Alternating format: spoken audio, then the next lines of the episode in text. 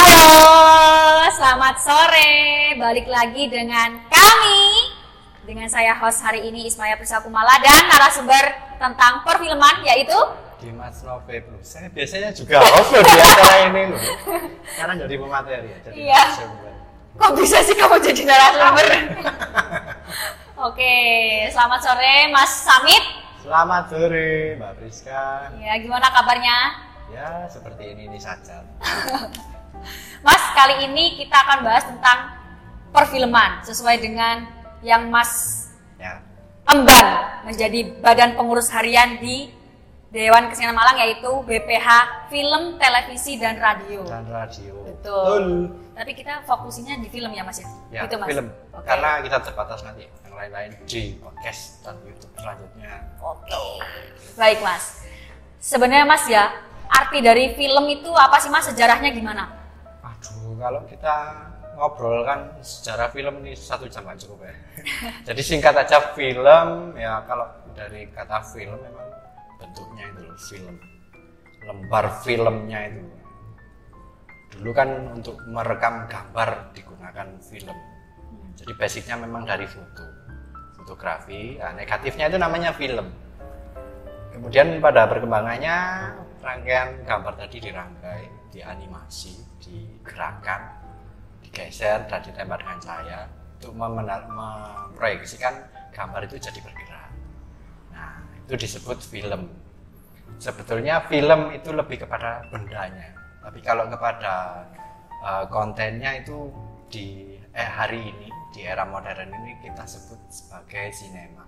Sinema. Jadi sudah perpaduan antara eh, teknis pengambilan gambar, di dalamnya ada cerita, ceritanya itu ada sastranya, terus ada audionya. Nah, kalau dulu film awal-awal muncul itu cuma eh, visualnya saja, jadi istilahnya dulu film bisu. Karena kita hanya melihat gambarnya, tapi nggak ada nggak ada audionya. Di hari ini sudah era digital Dolby ya, yang kelima apa kan? Jadi kita sudah berada, suaranya sudah berada di sekitaran kita. Jadi lompatan teknologi film sekarang sudah di Kalau ini berarti belum termasuk film ya Mas ya? Belum ya? Eh, kita direkam nih loh Mas. Ini video. Ini hanya video ya Mas Ya, ya? Karena kita ini apa di dalamnya Mas, tidak ada drama dramaturginya, tidak ada sastranya ya kita ngobrol direkam Iya. aja. Di, saya lebih, sampai lebih suka menyebut ini masih sebagai Video. video. ya. Karena tidak ada alur ceritanya kan Mas ya? Ya. Itu ya. Ya tidak harus film pun ada yang tidak ada alur ceritanya juga ada. Oh. Tapi namanya cara apa? berceritanya, cara angle-angle shotnya ini kan kameranya stay di situ kan ya nggak bergerak ke mana-mana. Iya. Ya long shot satu satu kali take. Kalau film jauh lebih kompleks seperti itu. Ada istilah-istilah uh, yang lebih dekat kepada teknis mengenai penggunaan lensa, anamorphic dan lain-lain. Seperti itu. Oh iya. Lalu Mas, Mas ini eh, tentunya pasti sudah lama atau gimana Mas berkecimpung di dunia perfilman? Kenapa sih kok suka di bidang itu? Sebenarnya suka atau enggak? Terus berapa lama sih udah berkecimpung di dunia film? Di film dulu pertama kali saya bikin film bersama teman-teman itu tahun 2005 itu zamannya film masih betulan film masih pakai mini DV masih pakai kaset kecil format VHS itu jadi kalau di total ya sekitar berapa ya 18 tahun mungkin Wow. Wow. 18 tahun Lama ya. lama sampai era berganti sampai format terbaru pakai ponsel yang lebih ringkas lebih ringan lebih cepat Iya. sensornya lebih bagus jadi ya lumayan lama. Berarti karya-karyanya juga udah banyak dong tentunya. karyanya banyak banyak juga yang hilang. Karena apa? Karena di era itu tidak seperti sekarang ya. Semua orang punya akun Google bisa nyimpan data di Google Drive. Ya. dulu kita semua menyimpannya secara analog. Jadi kalau kasetnya rusak atau hilang ya sudah. Filmnya hilang. Seperti itu. Tapi kalau sekarang ada YouTube Mas, jadi bisa diupload di YouTube dong. Nah, harus dikonversi dulu ke format digital. Dulu kan masih kalau kita, kita pengen lihat ya harus eh, lihat pakai kaset. Sekarang sudah pakai format yang MP4, MOV itu sudah bagus. YouTube channelnya Mas? Nggak punya. Saya nggak punya oh YouTube nggak channel. punya lah yang itu yang padepokan film itu mas? Oh itu YouTube-nya teman-teman. Oh YouTube-nya teman-teman. Dari kelompok kelompok kreatif film padepokan film ya nanti bisa disertakan Iya, ditonton lah meskipun sebentar selain nonton kanal DKM ya. ya.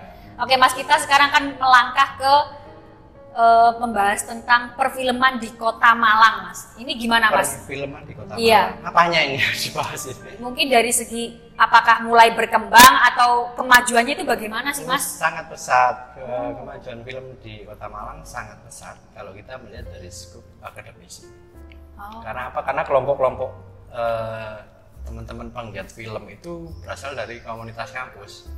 Tapi kalau betul betul-betul yang warga Malang yang orang Malang domisili di Malang eh, yang penghobi atau penggiat ya itu tidak banyak.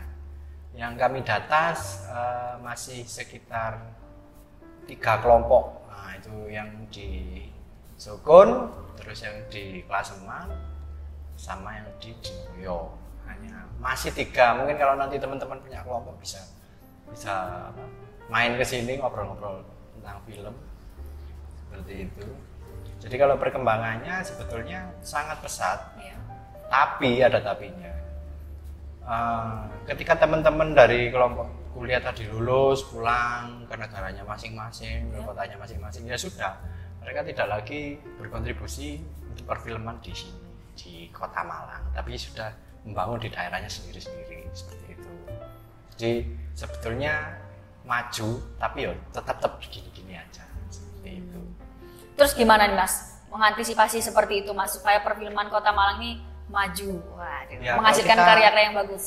ngomong film sih supaya maju ya memang resepnya harus eh, sirkulasi dari film ini sirkulasi dan distribusinya jelas karena film itu merupakan karya yang mahal ada pengeluaran budget untuk aktor Hmm. untuk sewa kamera Hmm, untuk logistik. Hmm. untuk penulisnya untuk editornya. Jadi film ini merupakan karya seni yang campur tangannya banyak orang. Jadi tidak bisa dibilang murah. Nah, karena mahal harus ada eh, distribusi yang pas sehingga teman-teman berkarya tadi untuk membuat karya selanjutnya tidak kapok kebanyakan teman-teman komunitas ini bikin film sekali wow senang sudah sudah selesai mau bikin lagi mikir-mikir karena ternyata film itu mahal budgetnya banyak, kos operasionalnya tinggi, terus eh, waktunya juga memakan waktu yang tidak sedikit. Betul, betul. Dari take sampai editing itu paling cepat bisa satu bulan untuk film pendek. Nah, bisa diakali dengan kemarin ada kelompok komunitas foneografi. Mereka membuat video, foto dari ponsel, membuat film dari ponsel. Ya memang untuk kelayakan tayang jauh dari kurang ya, tapi itu merupakan sebuah bentuk perlawanan baru bahwa film ya harus bagus gambarnya, yang penting ceritanya oke. Tapi nanti ke masalah distribusi lagi, kadang kalau kita ingin film kita maju, otomatis bisa dijual dengan Iya. layak. Itu kita juga harus bisa punya standar yang bagus supaya penonton juga puas. Nah, penonton beli film, beli link, beli tiket atau apa pun lah yang bisa membuat mereka punya akses untuk menyaksikan film itu. Nah, kalau filmnya gambarnya bagus, yang nonton seneng, mau nonton lagi kalau ada film selanjutnya seperti itu. Jadi ya eh, ada kurang ada lebihnya ya Ya. teknologi film dengan menggunakan alat sederhana atau betul-betul untuk film seperti itu. Membuat film membutuhkan dana yang cukup besar ya. Besar, teman-teman. besar. Waduh.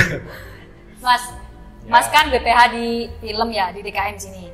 Itu kira-kira ada kegiatan apa aja sih Mas? Kegiatannya untuk sementara ini kami masih mendata teman-teman komunitas ya, tapi karena terhalang pandemi banyak teman-teman komunitas dari kampus yang pulang tidak aktif.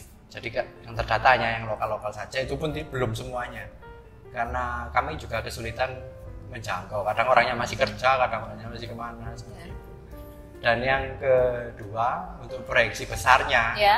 Dewan Kesenian Malang akan mengadakan festival film nasional nanti kira-kira bulan Agustus atau September.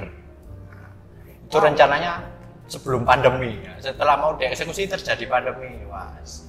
kocar kacir lah ya, kelimpungan. Jadi nanti bulan-bulan akhir tahun ini kita akan mengadakan festival film yang targetnya baik itu target peserta maupun audiensnya itu besar ya nasional. Temanya apa? Temanya masih kami rumuskan karena dari beberapa diskusi dengan teman-teman bagian film dan dari teman-teman penyutradaraan dan penulisan itu masih uh, muncul karakter Malangnya kepingin oh ini Malang ini jadi harus karakter yang kuat apa sih karakter-karakter yang mempresentasikan uh, Malang. Malang dan nanti filmnya yang uh, akan dikurasi dilabeli menjadi bagus untuk di Wow. di dijadikan nominasi yang seperti apa itu masih dalam proses penggodokan itu. Ini juga upaya dalam rangka semangat belajar juga nggak sih Ya. mas? Semangat belajar dalam berkarya, da- tapi dari sisi perfilman. Ya, gitu. karena- Supaya kota Malang ini juga bisa dikenal dong mas ya? Oh iya. Dari kota yang lainnya. Karena film menurut saya merupakan media pembelajaran yang sangat-sangat efektif. Bahkan kalau kita lihat dan kita baca sejarah mengenai film perfilman di penghujung perang dunia kedua, film merupakan alat propaganda yang paling takhir. Oh, Anak disuruh sekolah kadang masih mikir, ah males ketemu guru, gurunya killer. Tapi kalau disuruh nonton film, mereka mau seperti itu. Jadi eh, film merupakan eh, salah satu tiang penyangga kebudayaan yang sekarang itu termasuk terkuat. Jadi indikator suatu bangsa itu maju atau tidaknya kita lihat filmnya. Pak, teman-teman lihat film-film Korea. api kan, api kan, api pelek. iya ya. bangsanya maju. Iya iya. Bapak teman-teman lihat film dari Amola. Belum kan? Sama. berarti berarti harus bangsanya masih masih ya taraf berkembang orang bilang seperti itu. Ya sedikit banyak film memang merupakan cerminan global ya suatu budaya dan menurut saya film masih memegang peranan yang sangat vital di situ. Berarti film itu tidak hanya tentang pengambilan gambar saja, caranya berakting, caranya menulis gitu mas ya. Ternyata ada fungsi yang lebih Ya. urgent, yang lebih penting gitu mas ya film itu. Betul. Jadi fungsi yang lebih urgent adalah fungsi edukasi. Edukasi. Bagaimana film ini nanti mempengaruhi maju atau mundurnya suatu bangsa. Kita beri bangsa kita tontonan yang jelek, ya mentalnya akan jadi jelek. Kita kasih anak-anak dan ibu-ibu kampung kita tontonan tiap hari orang bertengkar, rebutan harta, rebutan anak, rebutan warisan, ya akhirnya negara kita ya berantem ini sendiri seperti itu. Tapi kalau kita beri tontonan yang bobotnya bagus, saya yakin bangsa kita bisa menjadi beberapa tingkat level taraf berpikirnya seperti itu. Wah itu berarti menjadi tantangan bagi orang perfilman dong. Oh tidak, Oh, itu tidak. tantangan semua. Oh tantangan semua ya mas. Terus gimana nih mas menyiasatinya mas? Atau problema mengatasi problema seperti itu mas dengan tontonan Ya. kita yang begitu-begitu aja?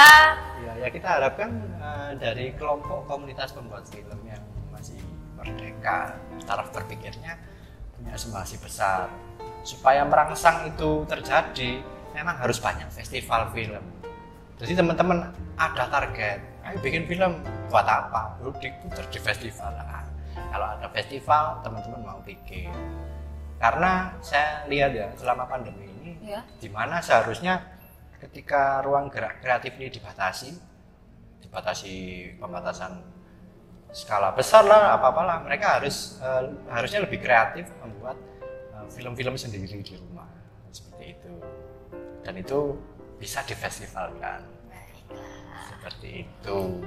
Harapan mas, harapannya mas Samit untuk perfilman Tambah Indonesia. maju, tambah membesar, semakin mendunia. Kita harus bisa mengalahkan Hollywood, Hollywood, Korea ya. Semakin maju. ya, Semakin maju dong. Masa kita jadi yang nonton aja, kita harus jadi yang bikin. Baiklah, semoga semakin maju ya perfilman Indonesia. Ya. Terima kasih untuk Mas Samit Ya, atas sama-sama.